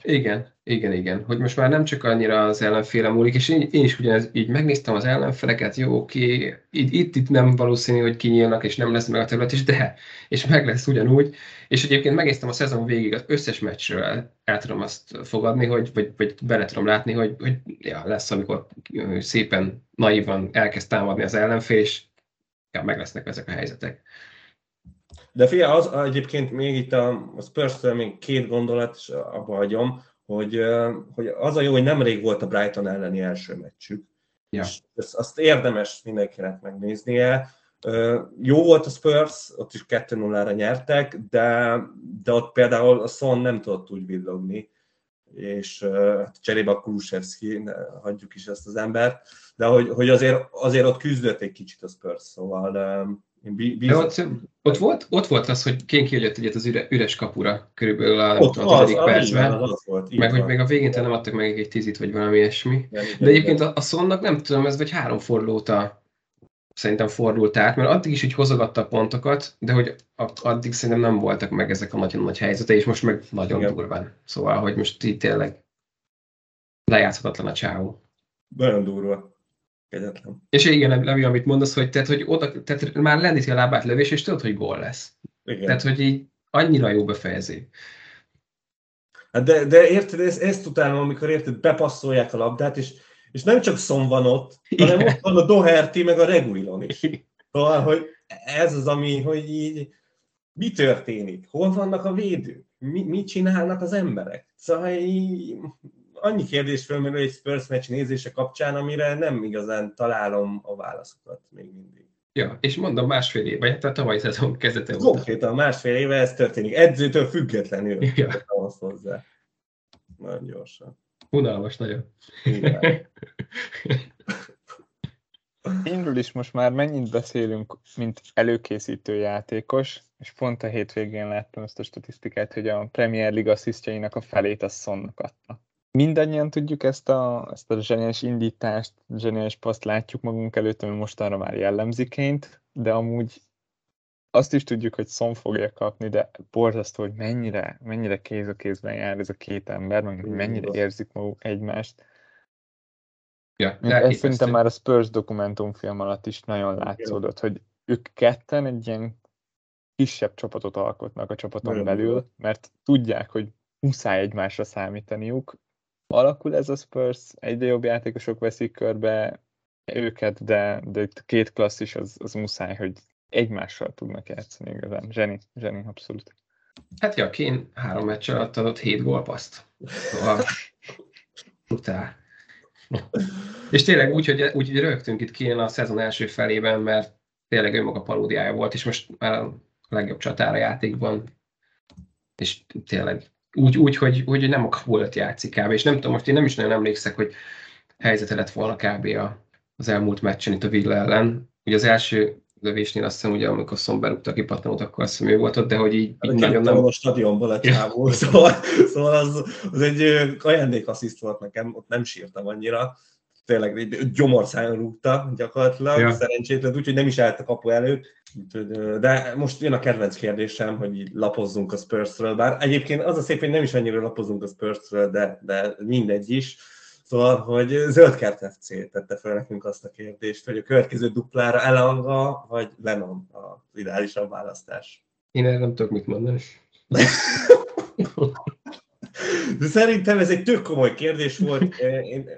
Gyakorlatilag azonos ártartományban van a két csávó. Ja, tehát, hogy szerintem ez egy nagyon jó kérdés. Bár én hatalmas Lennon fan vagyok meg, hát szerintem egyértelmű, hogy Lennon a válasz, de cáfoljatok meg. Szerintem akkor a Drewsbury Hall ebbe a kategóriába. De tényleg én ezt el akarom kerülni, erre választ.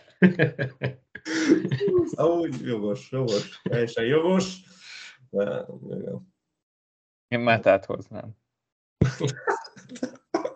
Neki alapvetően jól megy az Anfielden. Egyébként igen. Meg volt az első pályára lépése a Premier League-ben idén, szóval... Mi kell még? Soroljam még. Jó, hát szeretitek Elangát, látszik azért. Nem, is van semmi baj, de egyébként hát nem is biztos, hogy kell, szóval most se kezdőként szerepel. Igen. De az biztos, hogy bejön Rashford helyett. Akárhogy játszik Rashford. Hogyha ő a legveszélyesebb játékos a Unitednek, akkor is lecserélik Elangára, szóval ez egy pozitív. De amúgy várjál, akkor még a Unitedra egyetlen egy dolog, és akkor lapozhatunk, hogy Jadon Sanchoval mi van. Mert hallom néha tőletek, hogy okés, meg jó, meg néha én is látom, de nagyon néha, de stabil kezdő, de nem nincsenek benne pontok.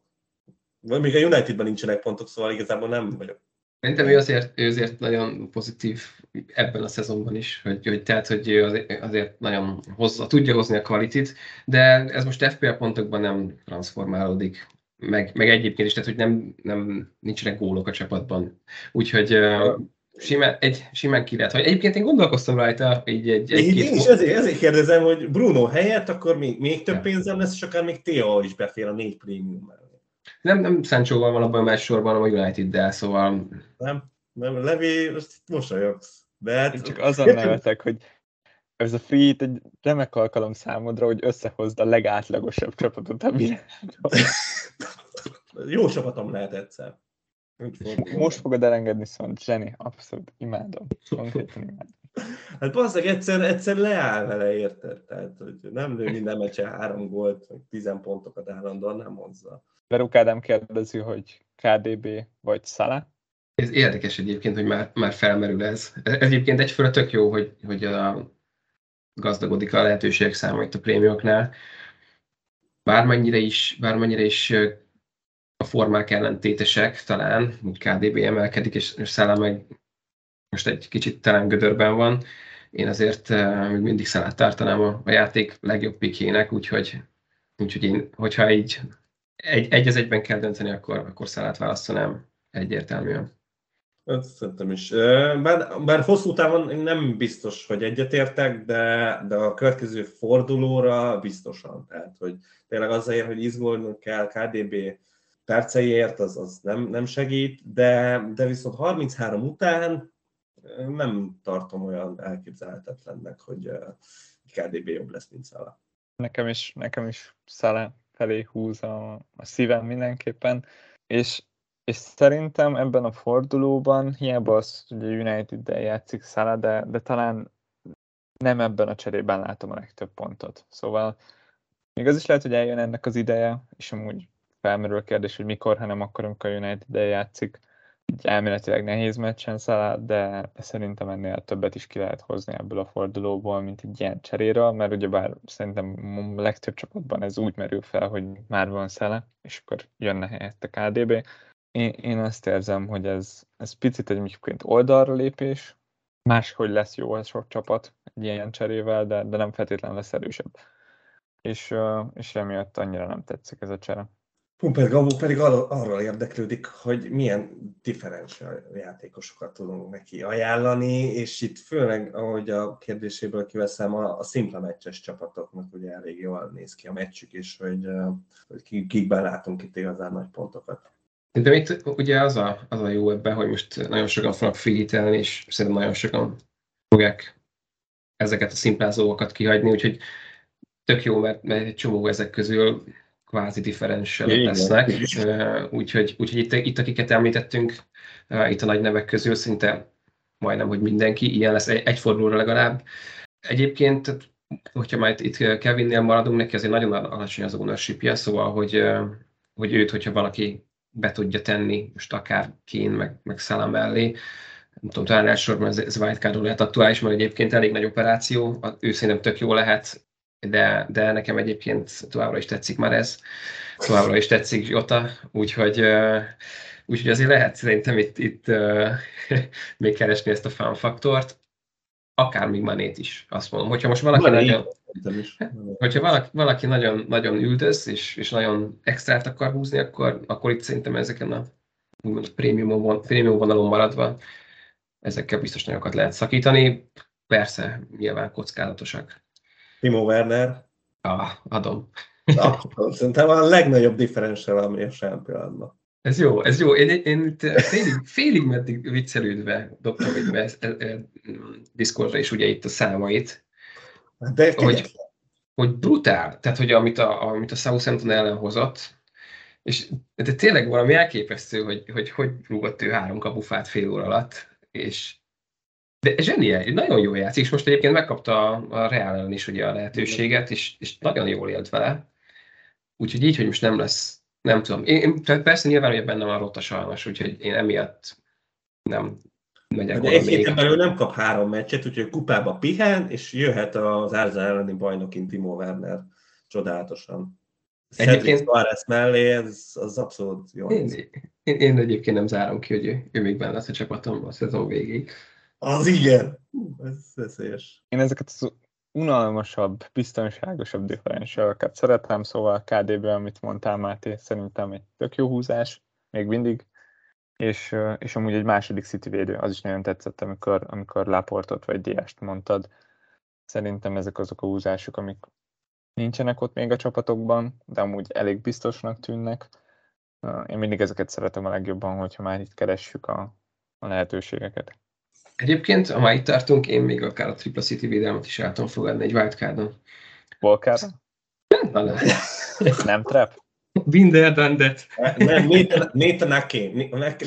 Bele kell látni Guardiola agyába, és be kell rakni Nathan Akét, John Stones-t, meg Laportot. És akkor teljesen jók vagyunk. Úgyhogy de most már Diaz visszatér, úgyhogy... Diaz visszatér. Ederson ott van. Igen. Ederson, igen, ő csak egy 10-it még a végéig. Igen.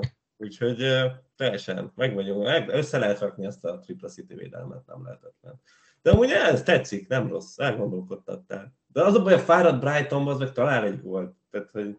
Hát igen, nem tudom, azt inkább wildcardon szerintem, amúgy. Igen, az wildcardon egyébként igen, az itt tök rá. Hétről a hétre az igazi fán. Így van. Ez már csak tudod, Dave, igen. Hát legutóbb is akkor voltál ott, mikor összedurrantottad azt a csodát. Yeah. Végére hagytuk a legérdekesebb kérdést, vagy legalábbis mind a hármunknak nagyon tetszett Bendegúznak ez a kicsit makrósabb kérdése, ami a wildcardról szól, és az, hogy vajon idén is ez volt a legjobb chip, pontosabban így szól a kérdés, hogy szerintetek ebben a szezonban is a wildcard chipnek van-e, vagy volt a legnagyobb értéke? Volt-e esetleg olyan tapasztalásunk, hogy kevésbé volt értékes, mint szokott, átlagosan kevésbé jött jól egy wildcard, mint az előző szezonokban? Wildcard előnyei egy friss csapat és hátrányai szempontjából mi a legideálisabb egy elméleti szezonban, illetve hogy idén jó lehetett volna esetleg cserékkel menni sokáig, és a 35-ös wildcard, 35-ös bench boost taktikát követni. Aki ezt követi, az pedig mit vár a wildcardtól, és mit tippel, mennyire fog neki bejönni. Itt elég sok minden van, amiről tudunk beszélni. Dave, mik a gondolataid ezekről a kérdésekről, mi az, amit megfogott? Én is imádtam a kérdést, szóval tényleg tök jó ezekről így filozofálgatni. Szerintem kicsit nehéz megfogni így az értékét pontban a wildcardnak, de úgy így érzésre mindenképpen azt mondanám, hogy ez a legértékesebb chip, és tulajdonképpen hosszabb távon nyilván, de ugye ezzel lehet a legnagyobbat menni. Nekem ideális esetben úgy néz ki egy wildcard, hogy nem ilyen tűzoltós dolog, hogy szétesik a csapatom, és akkor sok embert ki kell cserélnem, mert már annyira rosszak, hanem inkább, hogyha változnak ezek a trendek, akár át kell állni más formációra, akár ugye változnak a sorsolások, formák, akkor ezeket megfogni, és úgy bekerülni a tömeg elé. Szóval, hogyha több ilyen dolog így együtt áll, és ilyenbe wildcardozunk bele, akkor azzal nagyon nagyot lehet menni, és tök stabil csapatot lehet hosszú távra összehozni. Úgyhogy én igazából ezeket a helyzeteket keresem, és persze egyébként sajnos van, hogy benézi az ember, még akármennyire is gondos tervezés van mögötte, de azért nagyságrendileg szerintem ezzel lehet tényleg legnagyobbat fogni, és összességében, nagy általánosságban azért ez szinte mindig segít. Most azt nézve, hogy valaki megtartotta mostanáig, az jó taktika volt-e, itt szerintem elég sok taktika működött ebben a szezonban, ugye itt volt sok ilyen trendváltozás, úgyhogy ezeket szerintem így jól meg lehetett fogni. Én most mindenképpen lennének ötleteim egy wildcarddal, most úgy lehetne kezdeni, úgyhogy szerintem mindenképpen, akinek most megvan, az valószínűleg akár a következő fordulóban, akár tudom a 35-ösben fogja előni, szerintem nagyon jó dolgokat tud vele kihasználni. Úgyhogy itt át is adom nektek a szót, így nekem így ez volt az első benyomásom. Nekem először az jutott eszembe, hogy Bendegúz vicces olyan szempontból, hogy tudod, ez akkor jut valakinek az eszébe, amikor top 10K szezonja van, érted? Tehát akkor tudod, hogy benne van az, hogy végig olyan volt a csapatot, hogy nem is kell neked feltétlen wildcard. És nyilván ez csak egy ilyen mellékes, de hogy nyilván kevesebb problémával küzdött, mint aki hátrébb van. De hát összességében nyilván ez a legtöbbet érő chip, szerintem ebbe egyikünk se tud igazán vitatkozni.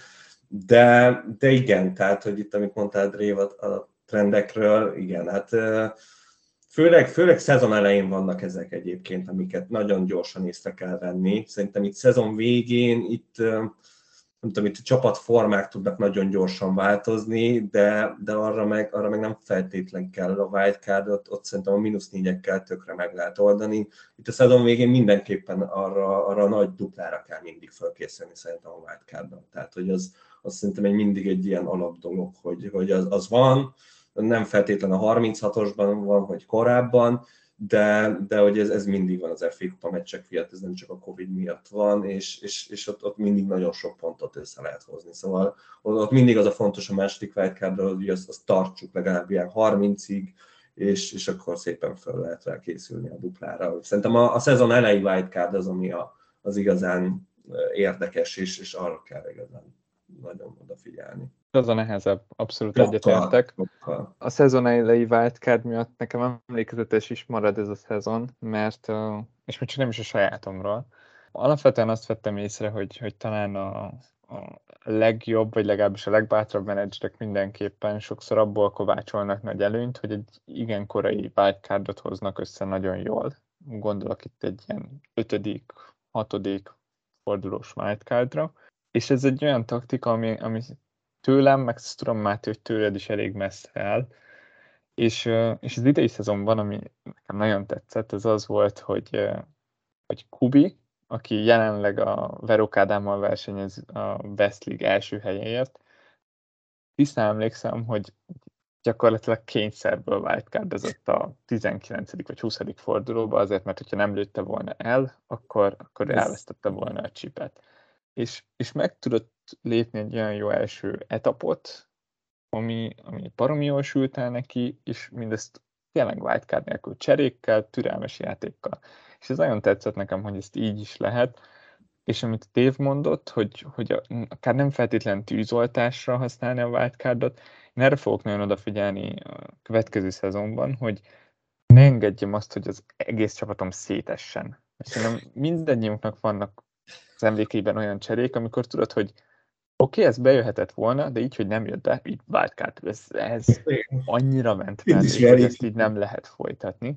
És az ilyeneket, ez túl nagy kockázatnak érzem, és akkor ezeket megpróbálom mindenképpen elkerülni a következő szezonokba.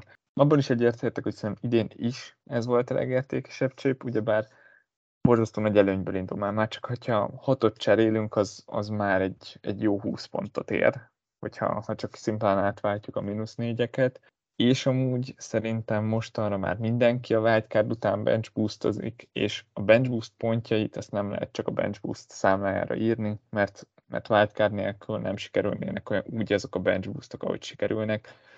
A második ezért is különösen értékes, az meg nagyon tetszett, amit mondtál, Máté, hogy mostanra már gyakorlatilag alappá vált szerintem mindannyiunk számára, hogy januárban, meg februárban nem wildcardozunk.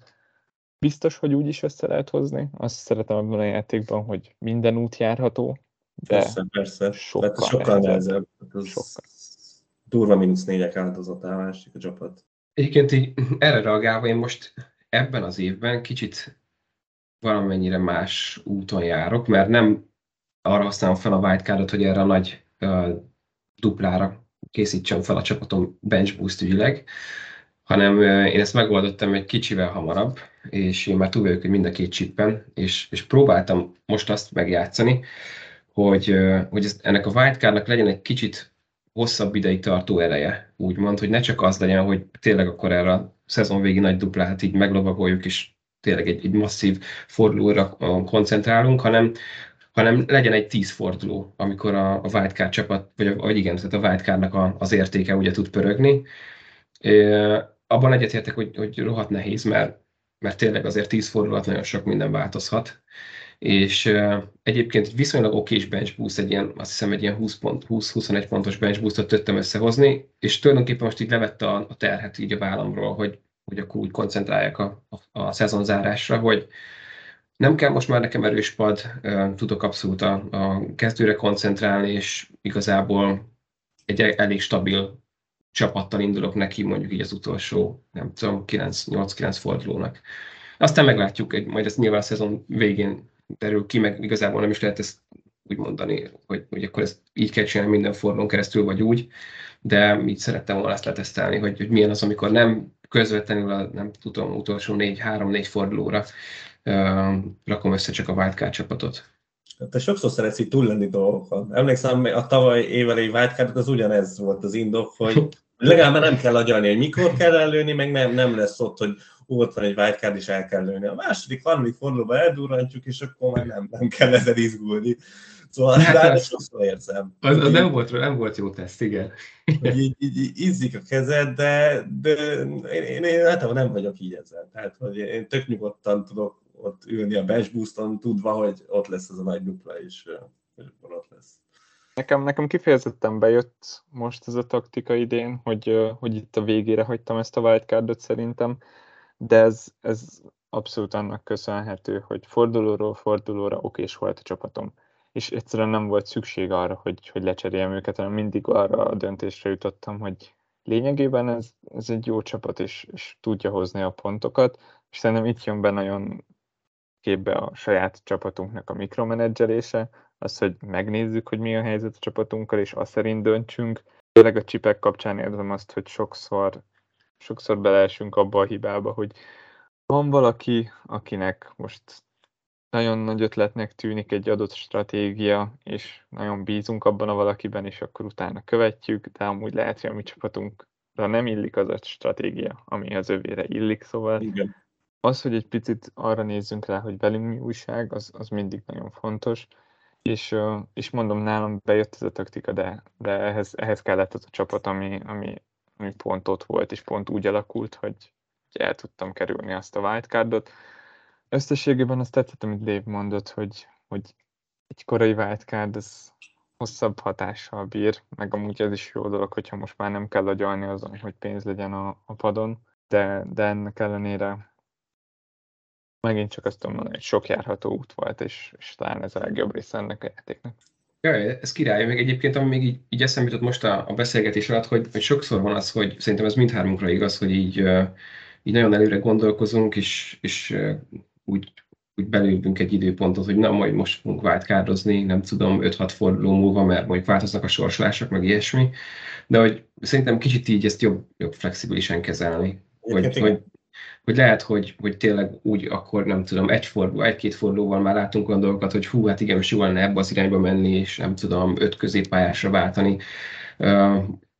Szóval szerintem kicsit ezt így nyitottan kell, és egyébként nekem például ez a ominózus tavalyi nagyon korai wildcard, ez pont ilyen volt, hogy ezt így a szezon előtt eldöntöttem, és teljesen ugébítettem a csapatom, és nem is volt más járható út. És nem is jött be, és ráadásul ott voltam, hogy oké, még a wildcardot is el kellett lőni tökre az elején, szóval, hogy ilyen dupla szívás volt ez az egész. Úgyhogy ja, ez mindenképpen egy nagyon jó téma, és tök érdekes ezen így gondolkozni.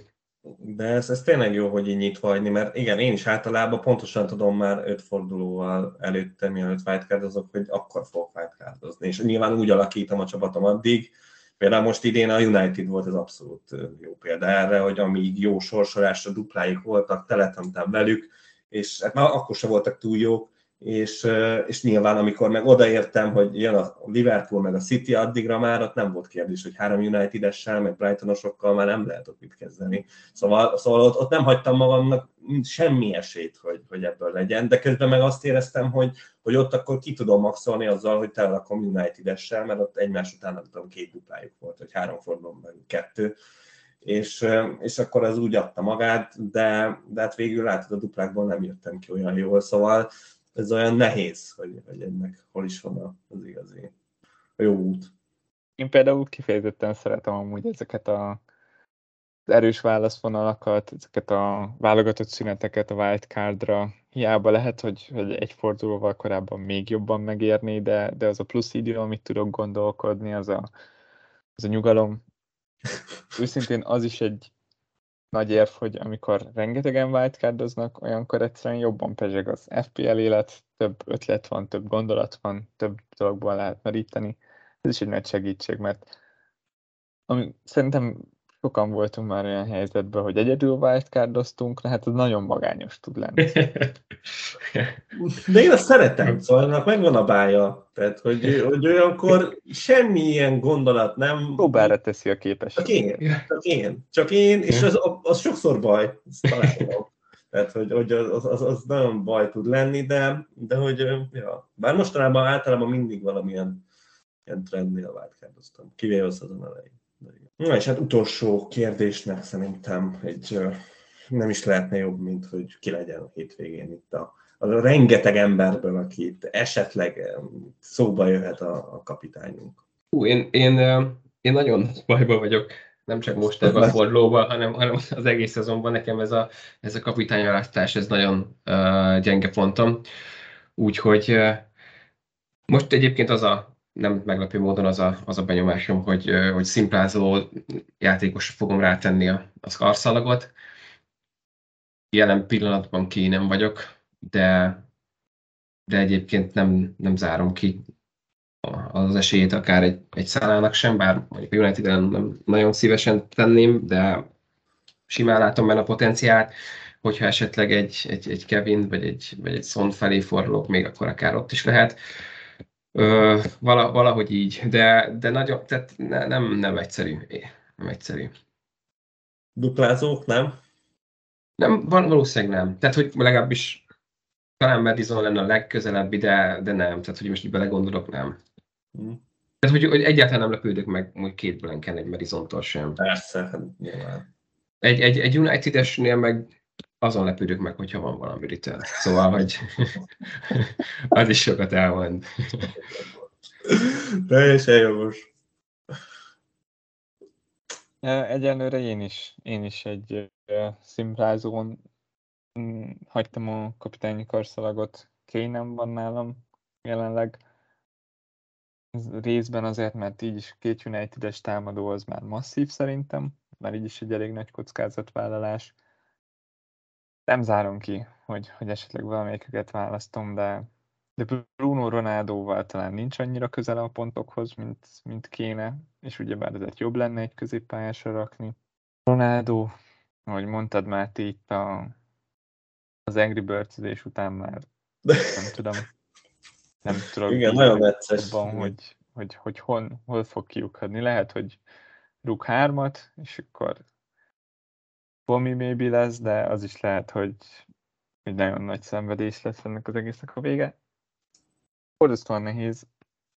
Egyenlőre attól még távol állok, hogy 3 United támadóm legyen így a kapitány segítségével. Szóval Kane stabil, mert Kane egy meccsen, az gyakorlatilag lefedi szerintem a United-eseknek a Norwich meccsét, az Liverpool meg nagyon rosszul néz ki. Egyenlőre erre járnak a gondolataim. Hát Mo Salah, én azt mondom, hogy ha már egyszer benn van a csapatomban, akkor szerintem itt az ideje annak, hogy akkor duplán legyen benne a csapatomban. Valószínűleg idén már nem fogunk találkozni, úgyhogy kénytelen vagyok szerintem. Még most kisajtolni belőle azt, ami benne van, mint a United ellen. Azt mondod, hogy te ezt nem fogod tudni levédekezni? Hát így van egy olyan érzésem. Ezt megváljad. Van egy olyan érzésem, hogy ott baj lesz. Ott Ragnik csak így nézni fog, és meccs után elmondja, hogy nem volt az olyan rossz meccs, csak így alakult. Úgyhogy igen. Valószínűleg ezt sejtem a meccs mögött, tehát ott nem látok, hogy ott a United megoldaná ezt a helyzetet. Hát én, Mo Salah kapitány, imádlak, egyszerűen 180 fokot fordult a világ. Most tegnap hallottam, hogy lesz új évad a Stranger Things-nek, talán nyáron, vagy még nyár előtt. Olyan most, amikor rád nézek, mint hogyha pótágasban lennék, upside down, abszolút, imádom. De érted, jó, hát utána visszajönnek DCL-ék, Denningsék, Mounték, majd utána velük szórakoztatok. Most itt nem osztak nekik lapot. Arsenalt teljesen hanyagolni fogom. Teljesen nem. Légy szíves, rakd be Ramsdale-t a kapuba. Ramsdale? Nem. Ez nem. Ha a Ramsdale a kapusom, az nem hoz clean sheet-et. Tehát, hogy ezt most már abszolút el lehet mondani, úgyhogy inkább nem próbálkozok ilyenekkel. Én azt szeretném, hogy az Arsenal jól teljesítsen, nem akarok ilyenbe belemenni. Egyébként differential kapitány lesz Salah, szóval ilyen szempontból. Nem tudom most. Az aktív játékosok között szerintem igen. Salahnál mi a differential? Hogy a 30% vagy mi? Szerintem annyi lesz. 30 alatt nem tudom elképzelni. Sima. Mi 30-at Salah kapitány? Azt mondjátok? Spurs-osok egyszerűen most az előző forduló után azért az emberek sokat adnak erre. Otthon játszanak. Kisebb csapat ellen. Első meccs. Első meccs? Az csak engem érdekel. Nem, az nagy baj egyébként, főleg így, hogy csütörtökig megy a forduló. Ez az. És jön egy kapitányplank így az első meccsen, azt nem jó. Akkor temetted az egészet. Szóval én nem tudom, lehet, hogy más nem foglalkozik ezzel, csak látja, hogy Brighton otthon és megrakja, de nekem ez egy fontos dolog. Hát szerintem lassan itt az ideje lezárni ezt az adást. Dave, még egyszer nagyon köszönjük, hogy eljöttél hozzánk. Remélem, hogy nem következőleg nem lesz majd ennyi idő a két eljövetelet között. Remélem, jól érezted magad. Mindenképpen király volt veletek domálni, mint mindig, úgyhogy nagyon élveztem. Köszi a meghívást. Sziasztok, minden jót. Hajrá, most már lassan 100. epizód, úgyhogy... Így van. Már julázzuk lassan. Na, de hát addig még tovább kell jutni a Fantasy Best League kupa csoportból, szóval jön a 33. forduló, utolsó, úgyhogy hát mindenkinek hajrá, kivéve az ellenfelemnek, meg hát a ti ellenfeleiteknek azért tényleg, tehát hogyha legalább az egyikünk jusson tovább, a hármunk közül, mert ez így nagyon-nagyon rosszul néz ki, úgyhogy hajrá, de azért hajrá mindenkinek. Jövünk jövő héten, sziasztok! Sziasztok! 12 minutes to go in normal time. Liverpool 3-0. Corner taken quickly. Reguilón! Yeah! Yeah! This is unbelievable. This is delirium. Anfield, have you ever heard noise like this? 12 minutes to go in normal time. Liverpool 3-0.